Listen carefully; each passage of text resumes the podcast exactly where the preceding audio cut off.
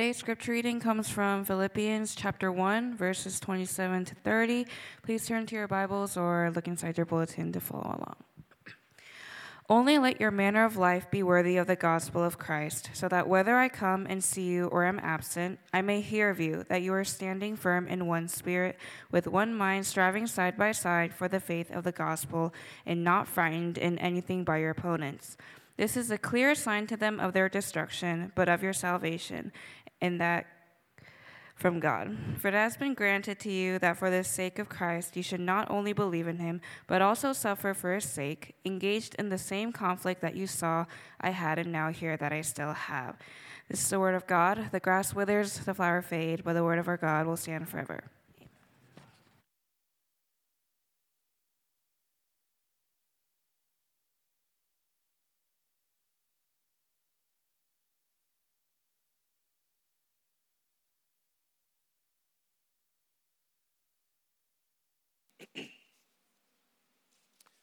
Morning. Um, I'd like to begin by. Okay. Uh, I'd like to begin by introducing or welcoming Eddie and Helen.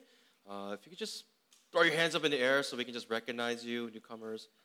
Back there, Eddie and Helen, and their parents of Josh. And so, uh, welcome to our church. Glad that you can join us for service. Give a warm welcome to them.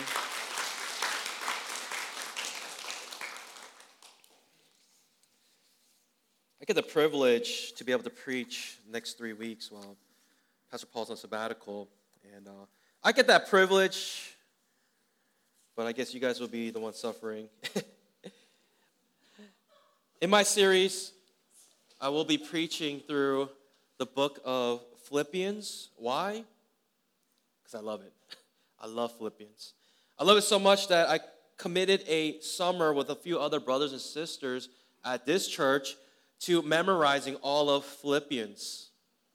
I was also encouraged to hear that even some college students, uh, they came to me and uh, they told me they were memorizing a book in the scripture, and I immediately guessed, is it Philippians? And they said yes, and I was deeply encouraged by that.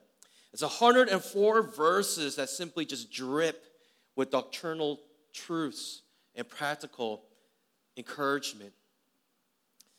It's one of my favorite books in the Bible because it gives us clear emphasis as Christians on how we should view Christ and how we should think about Christ, how we should exalt Christ. Let me begin with prayer. Father, thank you for this opportunity to be able to preach your word. I pray that you bless any ears that hear the proclamation of your truth. But not only that, I pray that you bless me as I go through this series. In Jesus' name I pray. Amen. The main point of today's passage is we must stand firm in union against suffering and persecution by living a life worthy of the gospel. And we'll go through it in three points a life worthy of the gospel, the union of Christians, and not being frightened against opposition. The first point a life worthy of the gospel. We're beginning this series a little further down in chapter 1 of Philippians, so I'm going to give you a quick summary of the beginning of Philippians chapter 1. The backdrop is this Apostle Paul is writing a letter to the Philippians, and he's giving them encouragements, and he's challenging them to stand firm as Christians, even if it may come to the cost of their own lives. And this is the kicker. He's writing these letters in jail. That just hits different. Because the readers of these letters know that Apostle Paul he practices what he preaches. And he's calling his followers to do the same. And this is where our passage enters. He is calling Christians to live a life worthy of the gospel. What does that mean?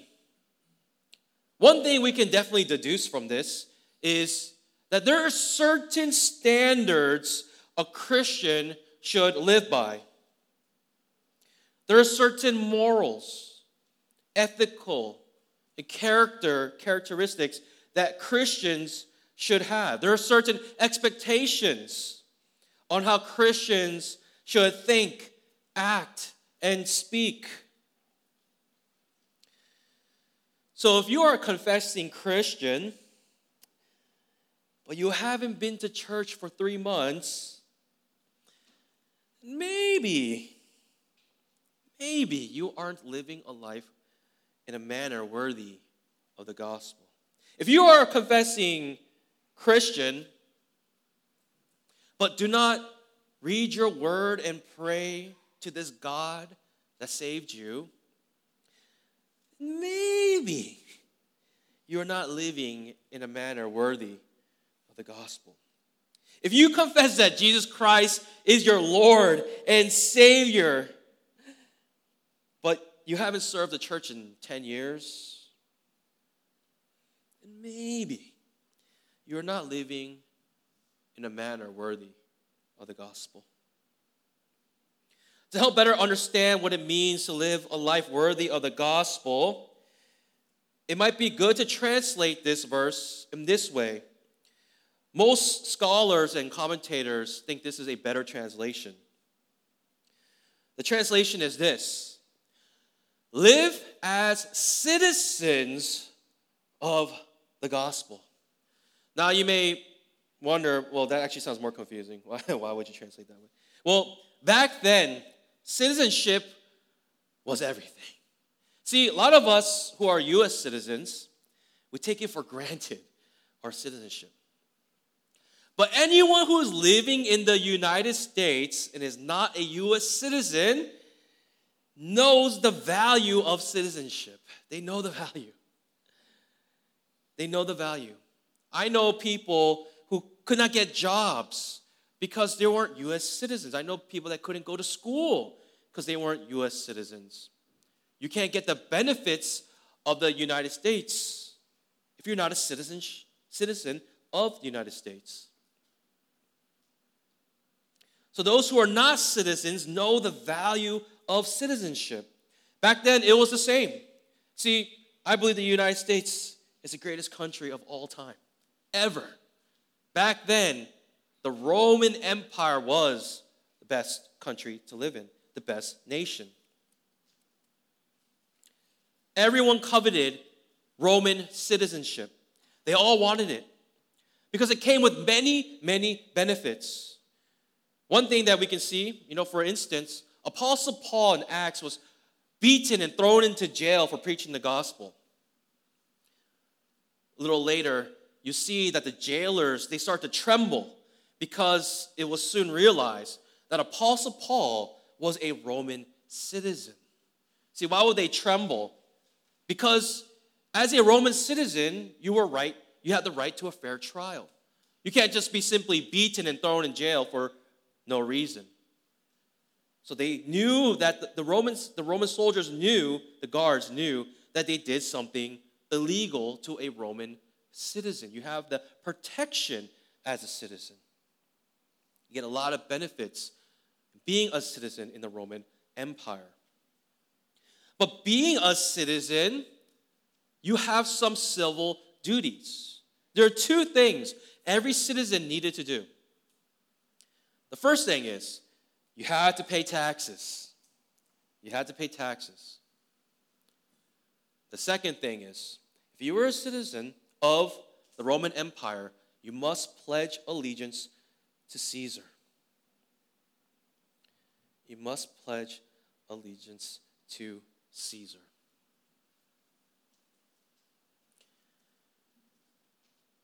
When Apostle Paul tells his followers in the Philippines, in the Philippines, in Philippians, not the Philippines, I have the the, the missions presentation, they're different places, guys. Completely different places. What he's essentially telling them to do when he says live as citizens of the gospel, what he's doing is this he is telling them, You once who pledge allegiance to Caesar, now I want you to pledge your allegiance to the Lord Jesus Christ. If anyone pledged allegiance to anyone else but Caesar, it was considered treason and you were thrown in jail. Guess why Apostle Paul is in jail? Because he was preaching a gospel that made people pledge allegiance to something else other than Caesar, to the Lord Jesus Christ.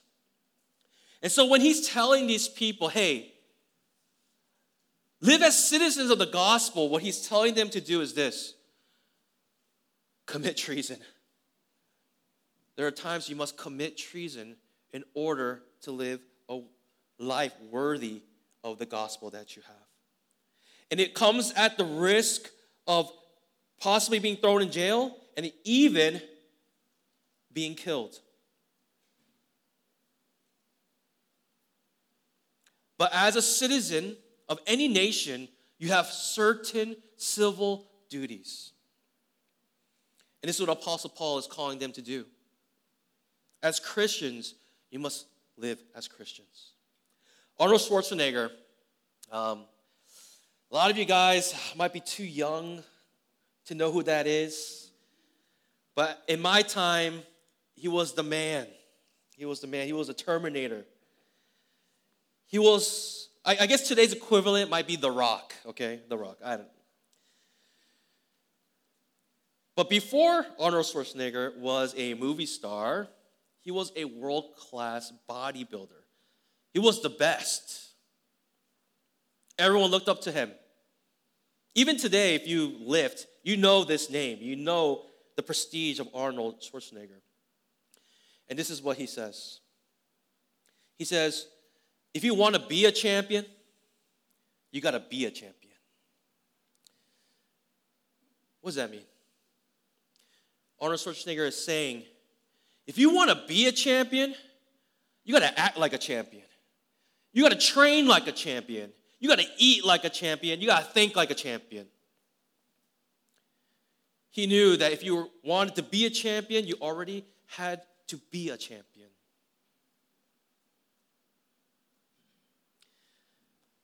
Kobe Bryant, one of the greatest basketball players of all time. Some of you guys might know this because you guys might get similar uh, recommendations on YouTube or TikTok or whatever. But I saw this as like as something on YouTube, and I don't know, I do not know why. YouTube still sends me clips and highlights of basketball because I suck at basketball. I do not know why they keep sending, but I keep watching them. I watch them all. I love it. Maybe deep inside, I really want to be a baller.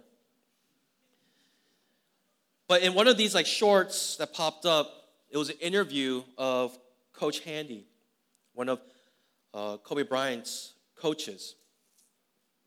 And he asked Kobe Bryant, you guys don't know, he's known for his killer instinct.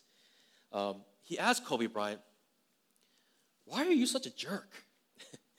if you know the short, you know he doesn't say the word jerk. There's another word he uses. Uh, I cannot say it here. But he asked him, Why are you such a jerk? Kobe Bryant responds and says, I'm not a jerk. I'm not a jerk. The reason why I don't pass the ball to certain members on the team is because I practice with them every single day. And these people, they come in a little early, five, ten minutes early to practice. And right when practice ends, they're gone. All the while, I'm here, 4 a.m., already having a full practice session, and then we have our team practice, and after the team practice, take a break and have my own practice again. I'm not a jerk. I don't pass them the ball not because I'm a jerk. I don't pass them the ball because they didn't earn it. They don't earn it.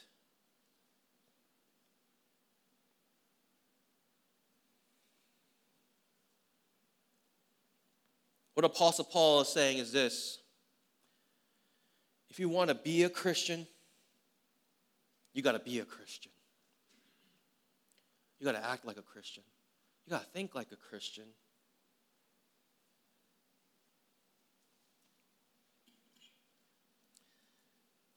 Growing up, one of the most influential people in my life was a man named, I called him Pastor Oscar. There was a time when I literally could remember every single sermon he ever preached, at least to me. and I found his sermons to be so impactful in my life, not only because of the things that he was teaching, but mostly because of who he was. Pastor Oscar would tell us something similar as I'm telling you now. As a Christian, you must live a life worthy of the gospel. And then later, he will show us scars in his head that he has because as a full-time missionary he went to he would go to the most unreached places in the world people who have never heard the gospel. And one time when he went to a village preached the gospel they literally chased him out with hatchets. And he shows the place where the hatchet had hit him and him narrowly escaping with his life. There was a time where I saw him, he's over six feet tall.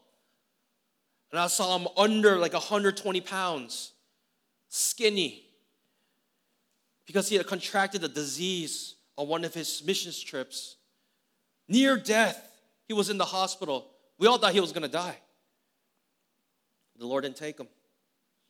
Now, if someone like that tells you you should live a life worthy of the gospel, because Jesus Christ saved you and He is your Lord, that just hits different.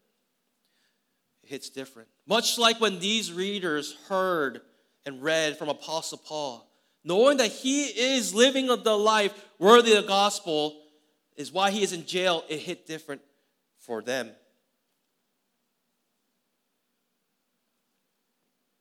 Our second point the union of Christians. See, when we read this passage, a lot of us think the main point of this passage is Apostle Paul telling us to live a life worthy of the gospel. But actually, the main point, surprisingly, is not that. The main point of this passage is actually to stand in unison against the enemy. Apostle Paul is not simply commanding the Philippian church to live up to a certain standard just because it's a good thing to do, but rather he is calling them to do that because he understood if you don't do that, you will not be able to stand firm together when the opposition comes to you.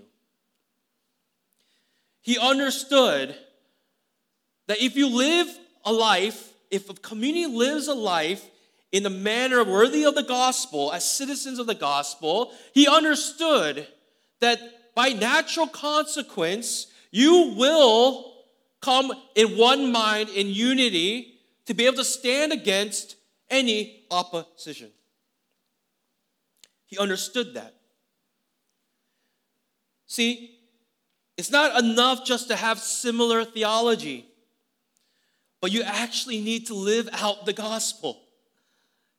You can't just confess it, you have to live it. You have to live it. Simply put, scripture says faith without deeds is dead faith. But deeds without faith is called legalism. You got to have both. You have to have both. When you subscribe to something, you can't simply just say it, you have to live it. Living out your confession completes it. It completes it. It makes it more of a reality for yourself and for others. Between the time uh, I became, I went to seminary and I worked full time, I took a, a small break. Uh, I did a missions, missions training and a missions trip for six months between that time. Uh, after I worked, decided, okay, it's time. I, I want to go. I, I need something to happen. God's calling me. So I decided to do a thing called YWAM. Pastor Paul hated it. If you guys know anything about why he hated it.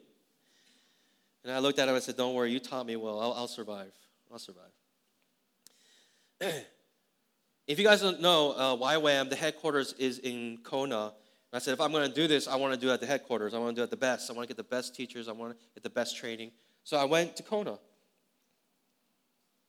And uh, Kona, you know, when you look at me right now, you're like, man, this guy is so fat and chubby. there was a time I was skinny and one, 170 ripped tone. There was a time. And it happened at YWAM. And I think a lot of people who like were following me and seeing pictures, they're probably like, man, this guy, he, he's, he, he's so vain. You know, he's just trying to lose weight. It is not the case.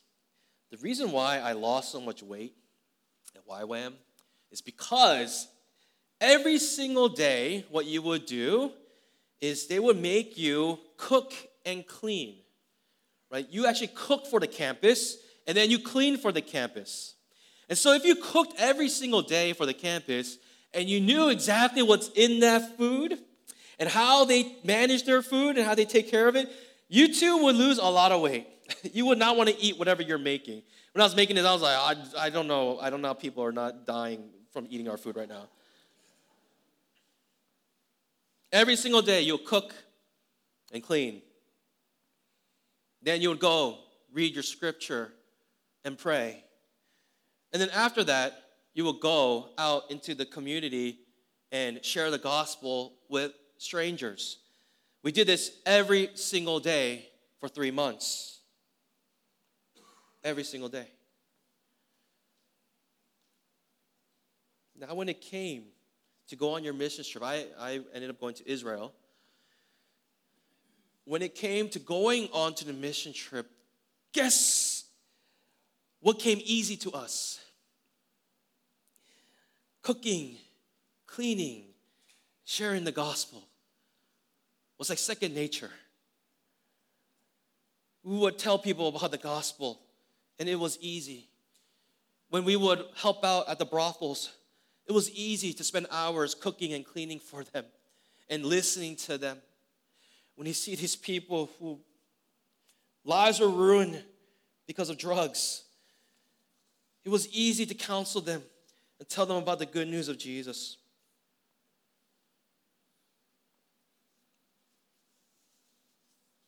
It was because every single person on my team, we did the exact same thing. We cooked, we cleaned, we read our Bibles, we prayed, we went out and shared the good news. We all did that. And so when it came time to do that on the mission field, it was easy. It was easy. it's too late. If you haven't, if you weren't doing that for the last three months and you go on a mission, it's too late to get that. It's too late. It's already too late.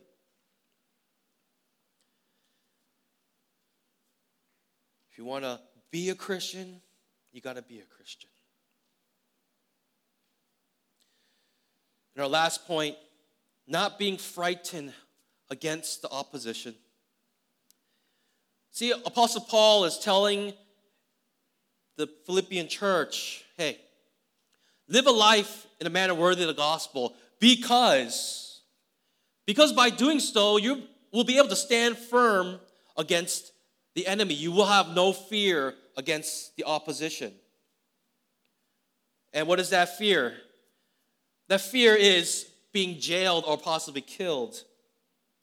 See, as a Christian, the greatest threat is taking is taken away from the enemy for us. The greatest threat for a Christian or for anyone is death. But as a Christian who believes in resurrection glory, death has lost its sting.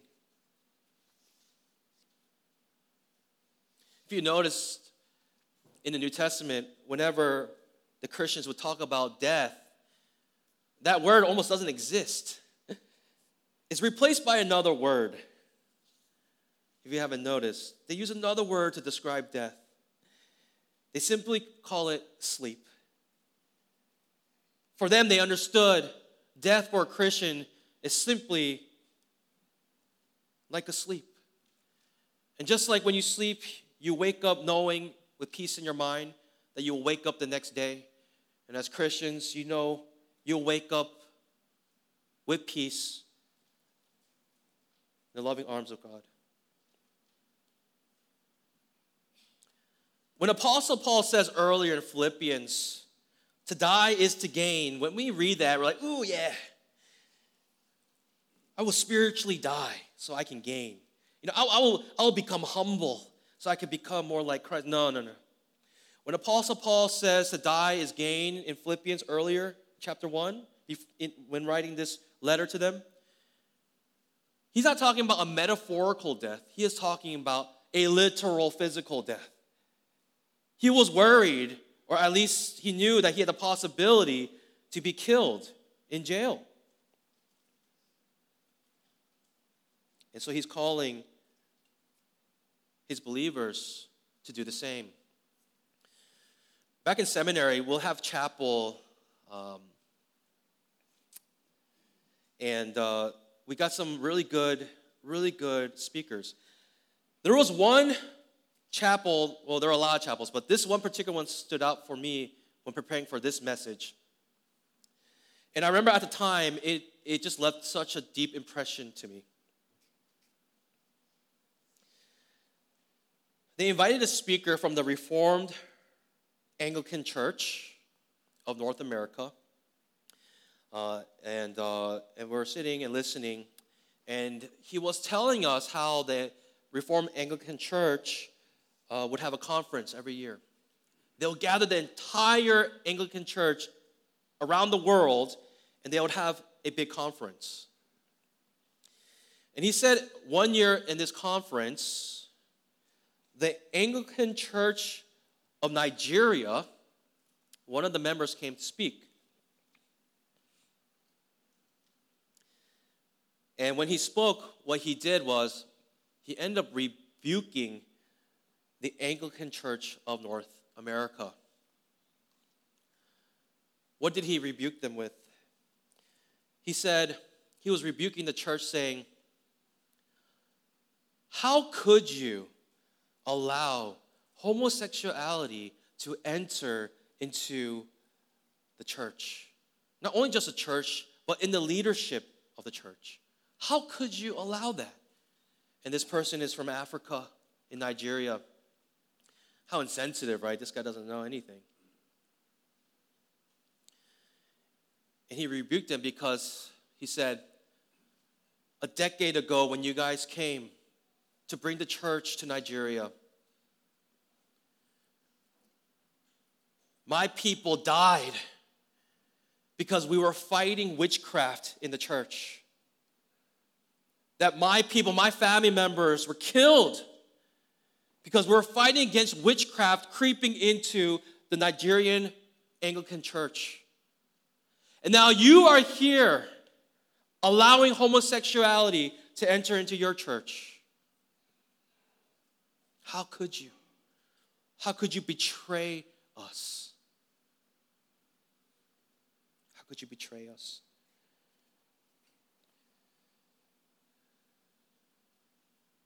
Not being frightened against the opposition. Recently, Roe v. Wade has been overturned. It's a great victory for the church. It's a great victory for countless innocent babies' lives. It's a great victory in our nation. 50 years of Roe v. Wade killing the innocent. I was happy when I heard the news. My instant reaction was, Yes, finally. Thank you, Lord. Thank you. But as I continue to watch certain, you know, social media, just media in general, I realized not everyone is so happy about this decision. See, for me, the pro choice movement really has gone too far, in my view. Once they stopped, once the fact that the life, that the fetus, if it had life or not, it did not matter to them. That what was more important was the woman's right to choose. They no longer cared if the baby inside the mother's womb actually had life or not. And for me, I think that's when it got to, at least there was a time where that was a battle. It's like you cannot have an abortion if the child or the unborn baby has life. And so they'll think of all these definitions. At least uh, there was a point in time where that was happening. But now, disregarding all of that, they don't care. It's up to the last term. They can abort the baby. But was I really surprised? Was I really surprised by that? I mean, if you have people who are tossed to and fro by the waves and carried about by every wind of doctrine, by human cunning, by craftiness and deceitful schemes, nothing should surprise you in what the world will believe. Nothing. Truly, they can believe in anything.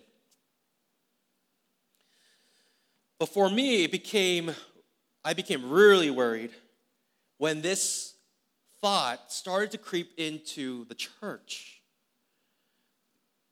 See, I was really happy about Roe v. Wade being overturned. But then I started to worry when my fellow Christian brothers and sisters didn't have the same sentiment. And so I spent hours looking for the reasons why this is the case.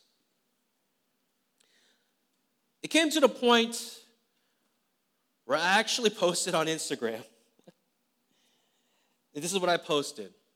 I said, genuinely, genuinely curious, what are the most convincing pro abortion, pro choice arguments? Because I, I, I just really wanted to know. And I was surprised by the answers, mostly because I don't have many friends on Instagram. So just getting any responses like, well, people are reading my, my stuff. Uh, I must be an influencer. I don't know.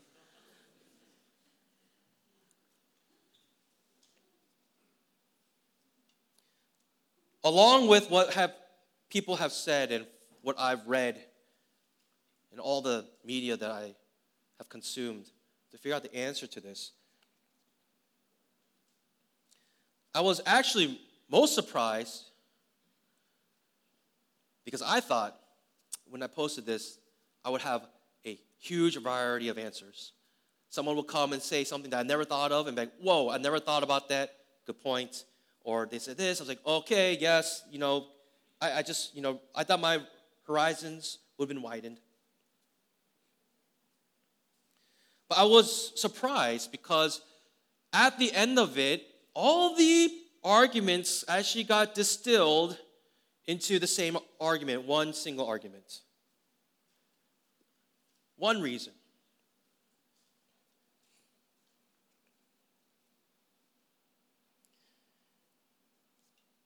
And next week, we'll, uh, I'm just joking. I'll tell you now. I'll tell you now. all you guys will come back. Oh man, that'll be greatest cliffhanger.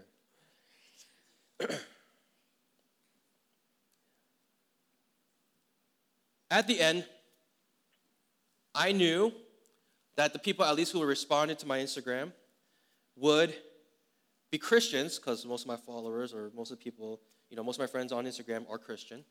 And so I'll probably get a small sample of what Christians think and how could a Christian, because I thought, you know, the line was cut clear and dry on this issue, but how could even a Christian right, think it's okay, right, to be pro choice and why they are so upset about Roe v. Wade being overturned. I probably won't do it justice, but essentially, their argument is constrained to this. It's about 50 50 of people feeling positive about Roe v. Wade being overturned. A lot of Christians were very happy about that. Even those who responded to me, and even the things I've read online, they're actually happy about Roe v. Wade being overturned because they understood that a life is now being preserved, saved.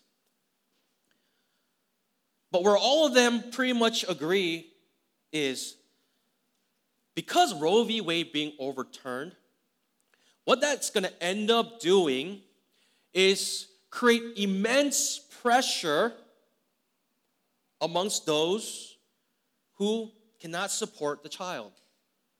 I didn't say this, but from my readings, specifically African Americans, single mothers, African Americans. These are the people who will be the most affected by this ruling. For them, it's already hard enough to sustain themselves with multiple jobs. Throw a child in the mix, it'll be just that much more difficult. Some of them went as far as to say, then the child's life, you know, the quality of their life would be terrible. And, you know, you don't want them to enter into this life because how terrible it will most likely be. And the cycle will continue. The cycle will continue. Anyone who has a child now knows how difficult it is to raise a child. But a lot of us are in a place where we can take care of a child. That's not the difficult thing for us. So, hearing all these people responding, naturally, I started to develop empathy. Understanding the reason why something like this, something that I think is so great, why for them it would, it's not, the sentiment is not shared. Because they understand the repercussions of it would lead to probably more poverty, more stress, lower quality of life.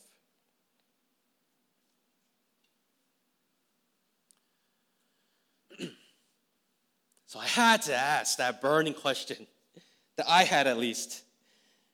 I, I read all the comments. Like for me, I was genuinely curious. I was not trying to argue, I'm not trying to debate, but I really wanted to know what is the best. I want to give me the best, give me the best shot, what you got, why, you know, why I should not be happy about Roe v. Wade being overturned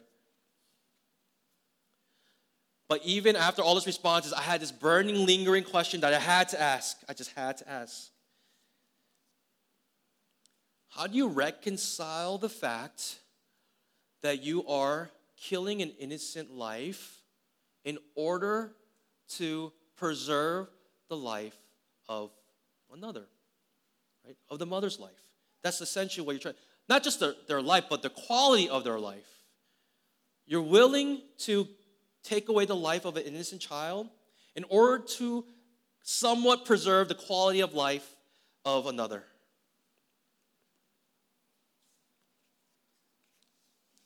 That was a burning question I had because for me, I felt empathetic. I understand that is the repercussion. That exactly, probably, most likely will happen. All the things that they said. See, when I hear that, my first response is not, oh man, we should, you know, bring back Roe v. Wade. My response is, as a Christian, or at least my Christian spirit saying, is man, there's still a lot of work to do. There's still a lot more work to do. That this may just be the beginning. You know, so I'm so encouraged when I hear stories like Abe and Michelle adopting a child. You know, I'm, I, I, you know, for me, I just think, man, there's just so much more work to do. My first thought is not, man, boo, like why Roe v. Wade. My first thought is, man, there's just so much more we need to do as a church. So I asked them, okay, how do you reconcile that? How in your conscience do you have peace with that?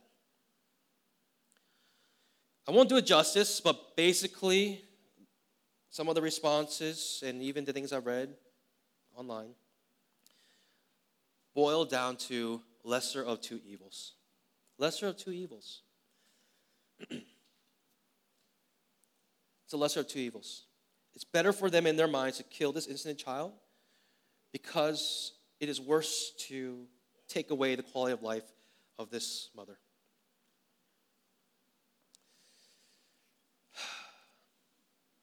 Yeah, my heart broke. When I when I found out that's like the general response, my heart broke. It really did break.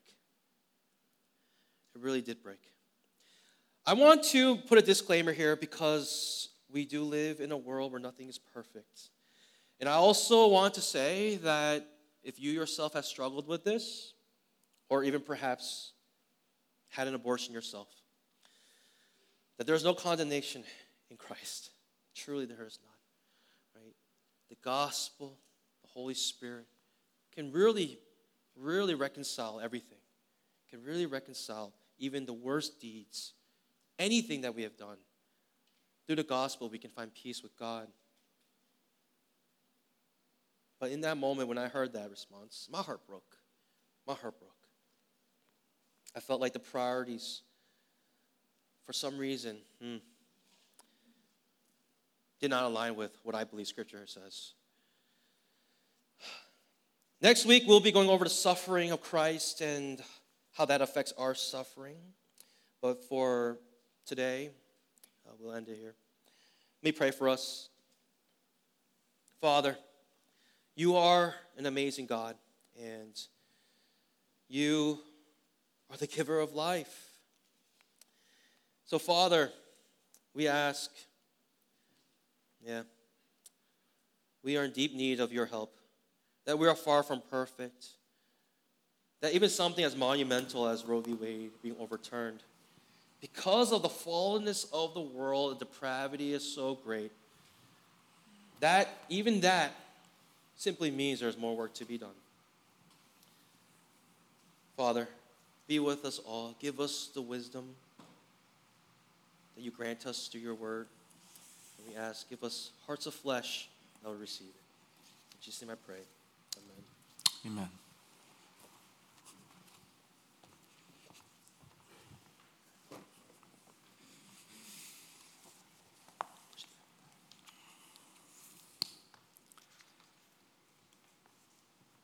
As we have heard uh, in the sermon this morning, one of the joys that we experience as Christians is for us to strive together in face of opposition and difficulty. And, and God has given us the means of communing through the elements in the supper. It's a way for us to recognize that we belong with the, to each other as a body of Christ, as we are also together united to our Savior. And so it's a great delight for us as Christians when we're able to take these elements in faith, trusting that it's not just mere representation of just bread and wine and that's all there is, but it comes with the promise that surely our Lord is with us always. That in the very ordinary thing of eating and drinking these elements, there's the spiritual reality of how God is strengthening us and increasing our faith, that we can rejoice in Him more and live a life that is pleasing to Him. When the Israelites were enslaved in Egypt, God had promised that He would deliver them out of Egypt through a series of signs, which we know as the 10 plagues of Egypt. And there's a uniqueness to that 10th plague, different to the ninth nine plagues before. In many of those nine plagues, God had differentiated between the land of Goshen, where the Israelites dwelt, and the rest of Egypt. For example, uh, when God inflicted a disease that would kill much of the livestock in Egypt, only those in Goshen were spared because that's where the Israelites dwelt. When a fiery hell uh, fell from the sky to destroy much of the crop and whatever other livestock were left alive, only those in Goshen were spared. And even when there was sudden deep darkness,